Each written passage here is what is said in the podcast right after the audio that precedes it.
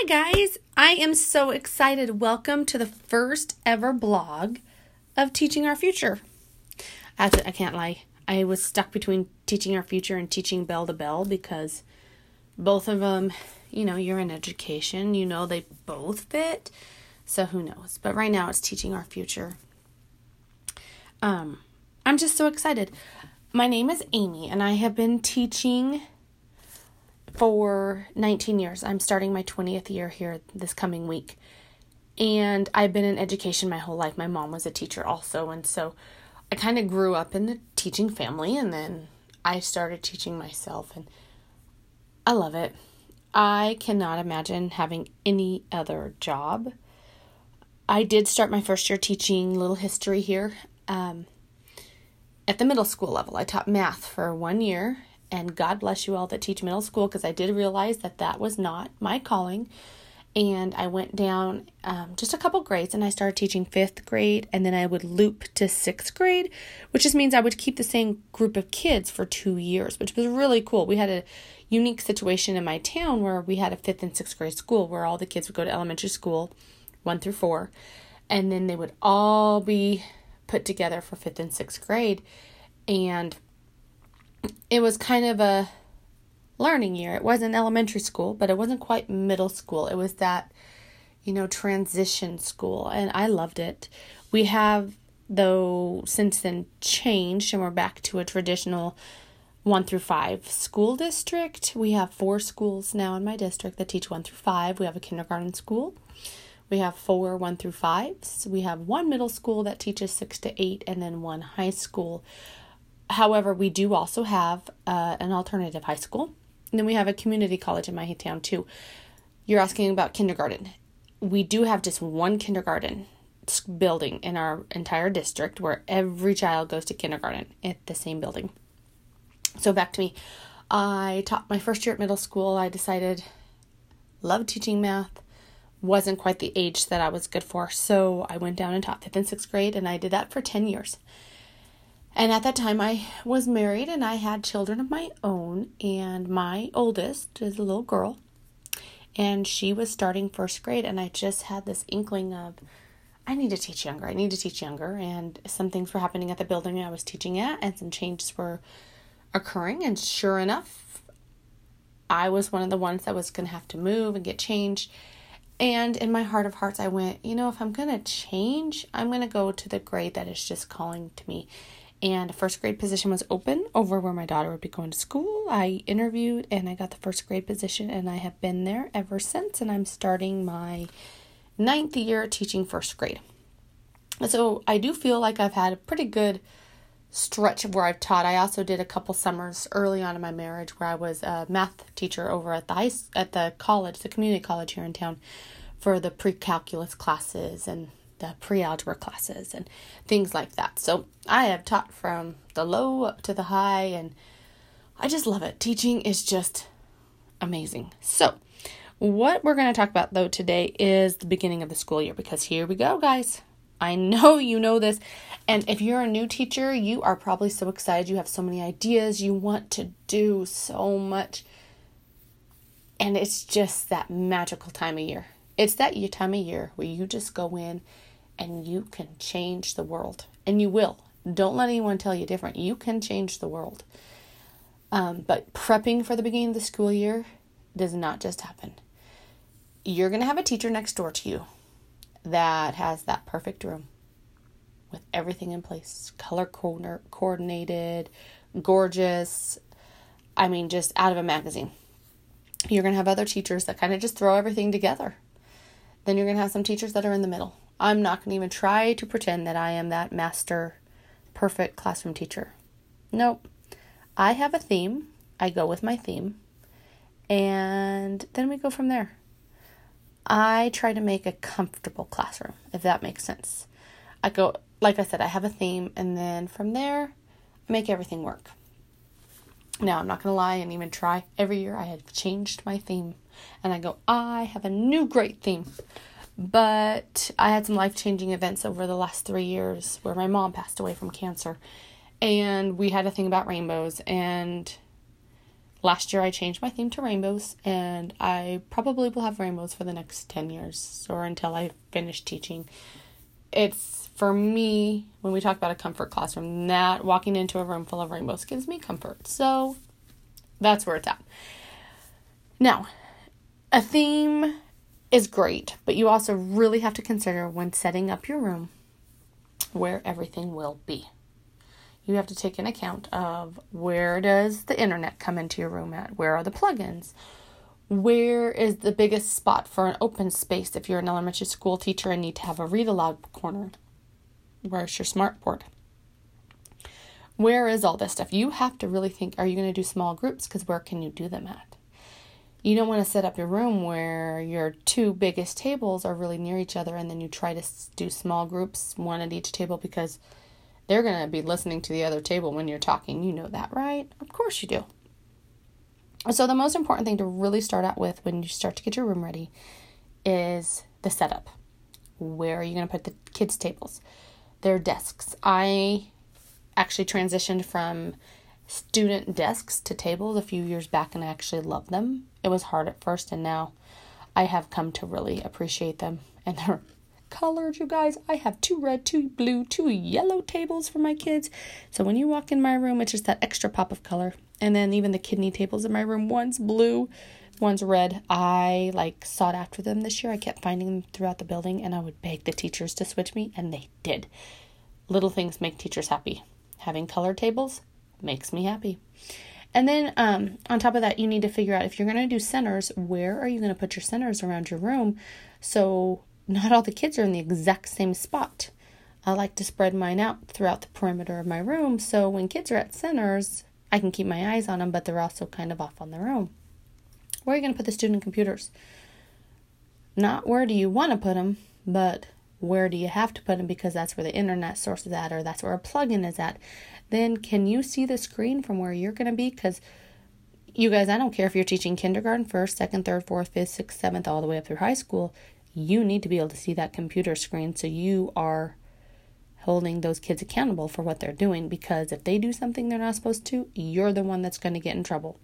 Always have the screen pointing to where you're going to be, where you can check that real easy and real quick.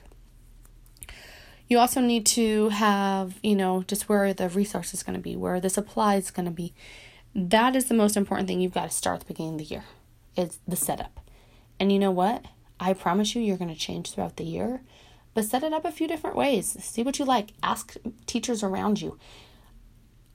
I told you, I'm going into my 19th year of teaching, and I still have teachers come into my room after I set it up every year, and I go, hey, what do you think about this? Because they see it from a different perspective. They don't know why I put the student computer in that corner, or they don't know why I have my table in one area and my um, teacher assistant's table in another area but they may have questions about it. And that's what's important. You need to have somebody else come set eyes on your setup to see if it makes sense. And that's okay. That's what teachers are here for is to help each other. You want a really nice setup so it makes your day flow. Okay?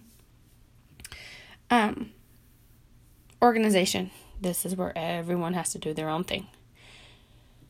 Go ask all the other teachers what they do. I, like I said, have tables, so I have to have tubs where kids can put their supplies and I do one tub for the morning and one tub for the afternoon for each table, and then the kids are able to put their supplies in that. We store it in a bookshelf. I have extra supplies in the big, like five gallon tub buckets throughout my room, or if they need something else, we go get it. I have centers stored in those rainbow drawers, the 10 rolly cart drawers. I have them labeled for months so I can pull out you know, January. You know, these are the centers for January, and I can put them and put them back when I'm done, and I have them for next year. That one I just did last year. Oh my lordy, you guys, it was awesome. That was the best organization I've ever done. Um, I have drawers for my my personal supplies behind my desk, construction paper. I have a drawer for crayons. I have a drawer for um, my paper cutter. Yes, you heard me say it. I have a personal paper cutter in my room. It stays in the box. It's in the bottom drawer. No kids ever around when I use it, but if I tell anybody to get anything for their classroom, get a paper cutter. It makes your life so much better. Woo! Okay, that's my send on the paper cutter.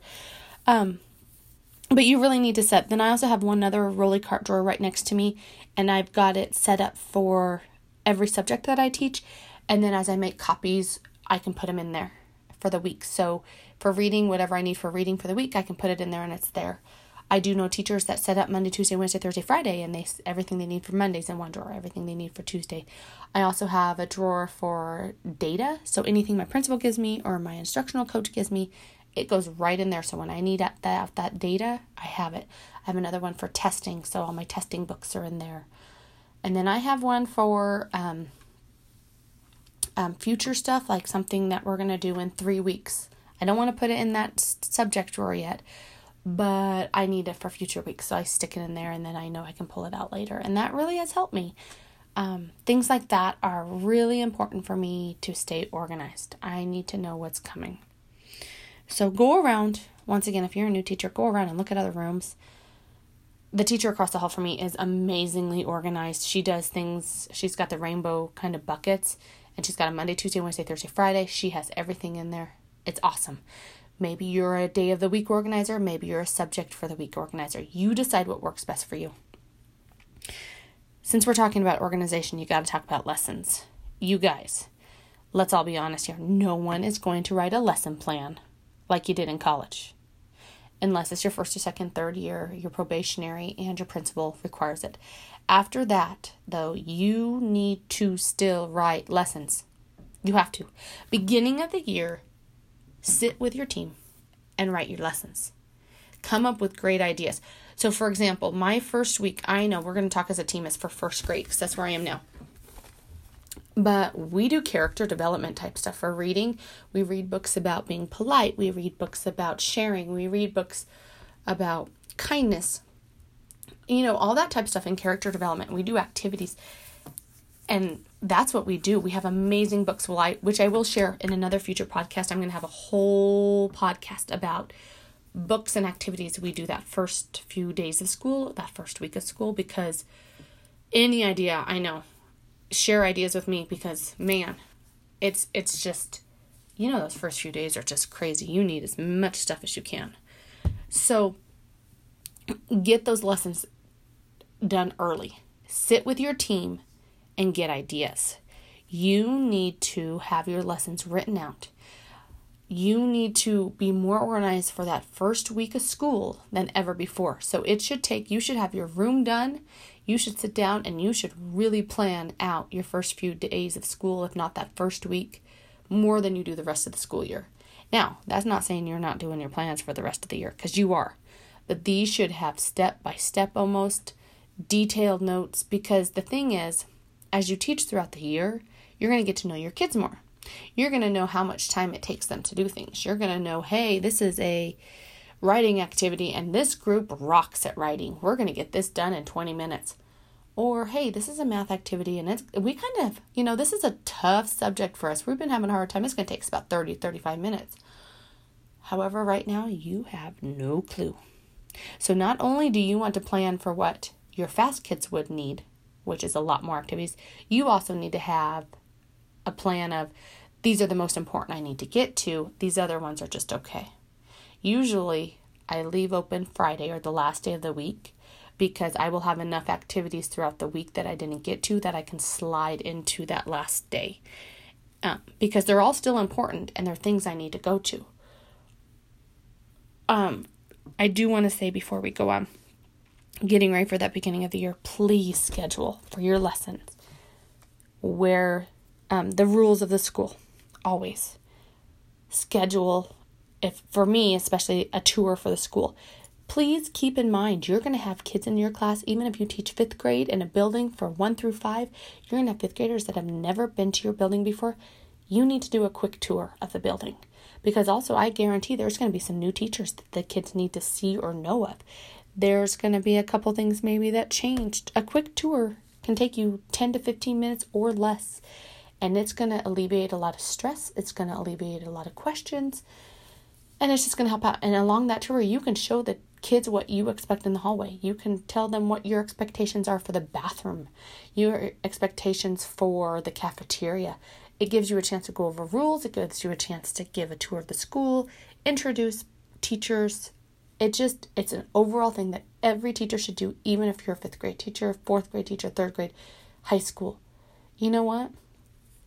High school teachers, do not forget to go over rules because, oh my lordy, pray for me all this year. I have a freshman. That little girl I told you that I taught first grade with, well, she's now going to be a freshman. And it is scary.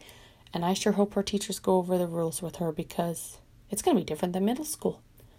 It's going to be different than any kid she's teacher she's ever been with. And it's really important that I hope those teachers go over their expectations in class, in the hallway, at activities, everything. It's important. So include that. That's my spiel. Also, go over drills. Go over fire drills. Go over tornado drills. And I know the dreaded um, lockout, lockdown, internal lockdown, external lockdown, all of that. It's scary, especially for little kids. They don't understand. And it can be so scary for them. But it's important for them to know because things can happen that first week of school unfortunately, in today's society, and we need to prepare our kids. Do it, get it in those lessons, be ready for it. Like I said, I will have a whole nother podcast about books that you can use. I will tell you right now, I love picture books, even for the higher grades, especially that first week. They're entertaining, they're fun, they're cute. A couple books I really think you should look into reading are any of the first day jitter books. I know the um like there's first grade jitters, there's you know all those. Also the night before, I had the night before first grade. I believe there's the night before second grade. All of those night before kindergarten. There's all those kind of books and it alleviates some of that tension. There's also the book and why can't I remember? Oh, that's the first grade jitters. Never mind. Um, the No David book. That's a fun one for rules. Even the higher grades will giggle and laugh at No David. There's Chrysanthemum. Chrysanthemum is a cute one about a little mouse, and she loves her name. It's beautiful, it's perfect, just like she is. then she gets to school, and kids start making fun of her because of her big, long name. And I think that's a good one to show kids about feelings and, you know, being kind. So I will be talking about more about that book along with some others for some first week of school activities. So just start stockpiling books because my other hint is when you are doing your plans, you might actually not have enough planned. Have a tub of books ready for that first week of school that you can pull out a book at any second and read it because those kids are going to not be ready to sit through a day. Every kid from preschool to college, I guarantee this summer, has sat in front of the TV, has done technology, has been running from here to there to everywhere, has been able to go outside when they wanted, has had snacks during the day, and now we're expecting them to sit and listen. Pray for us all. So have a book ready. You might be doing an activity and notice halfway through these kids aren't listening. Stop them, take a break, get up, stretch, read a book, and then go back to the activity. It's going to help you out immensely. Have those books ready. The last thing I'd really like to talk about before the end of the podcast is decorating your room. There's just a lot of research out there now, and I know numerous of you have probably heard it. It's too much is not good for overstimulated kids, but too little, kids walk in and they're just not captivated enough, and it may not make them want to come to school to learn. You got to find that happy medium. Now, this is where I go and say, hey, this is where you get your theme. In my room, I have my rainbows. So I have centers in my room, and my center wall has rainbows. My jobs, my classroom jobs are rainbows. You know, little clouds, and I write their name on the clouds, and it's got a rainbow coming out of it. Um, I have crystals in my windows that actually put rainbows around the room. My door is a crayon box saying it's a color it's going to be a colorful year and I've got rainbows. Their name tags are rainbow. So little things like that. Now, when you go around my room, I've got the posters they need and I have learned I don't put up posters that they're not going to need. That's a lie. I have one poster. I have this poster I've had since my first year of teaching that is just a million smiley, rainbow, full, colorful smiley faces all over the whole poster, overlapping each other. I still have that one. I still like that one. It makes kids happy. They giggle when they see all the happy face smiley faces. I have that one. Besides that, I have posters that I'm going to use throughout the year that are up, or I have left a space to put them up. So, example of this is I do Friends of 10. I teach Friends of 10. It's a great way for kids to learn the partners that make 10 5 and 5, 7 and 3, 2 and 8, 4 and 6, 1 and 9, 0 and 10, 2 and 8. Did I say it? I probably did. I have those posters ready to go. I don't put them up right away because if I put them up right away, those kids aren't going to know what they're for. But I put them up as we're learning about them, but I leave that open spot for it. So it's up to you how you want to decorate your room, but keep in mind don't put up stuff that's not needed. That's just going to overwhelm a kiddo, too much stuff. But don't leave out the important things. I always, especially for first grade, have up a poster that has the color words on it in the color. So when we're writing, the kids can use that. So for describing our backpack, and his backpack is black, and he doesn't know how to spell black, my student can walk over, find the little object that's black, find the word next to it that's written in black, B L A C K, and use that as a reference. I have a spot for math words. I have a spot for um, sight word, high frequency sight words. I have birthdays. Of course, you have to have birthdays for first grade. They, you know, you got to know when everyone's birthday is. And I do have a spot to put my I can statements for the objectives for the day. I have a spot for um, our schedule. So, and it's magnetized. This one's really cool. My one of my teaching partners showed. We laminated them. We put magnets behind them. We put them on our smart board. So if our schedule changes, we quickly just adapt it and go through it and go over our schedule every day. And then let's say today we're not doing science and social studies, but we're going to do a writing activity. And then we're doing an experiment instead. I can switch it out and put that. So I have a spot for my schedule. Don't put the unnecessary stuff. I know it's fun but it will overwhelm some kids. Don't do too much. Don't have bare walls when your kids walk in either.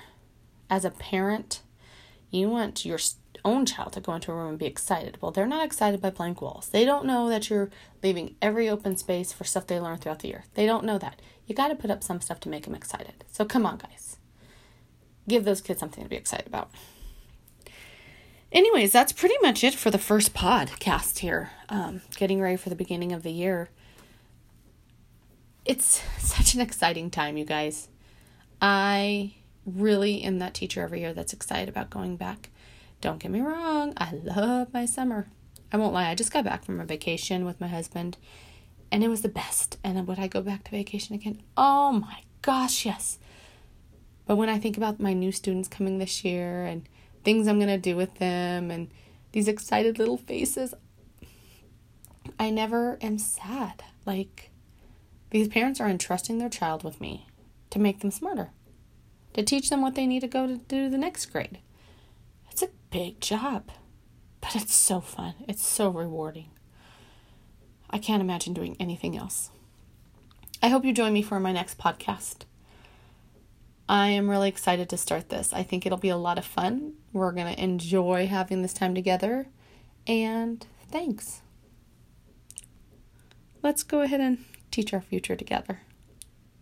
Bye. We'll talk to you another time.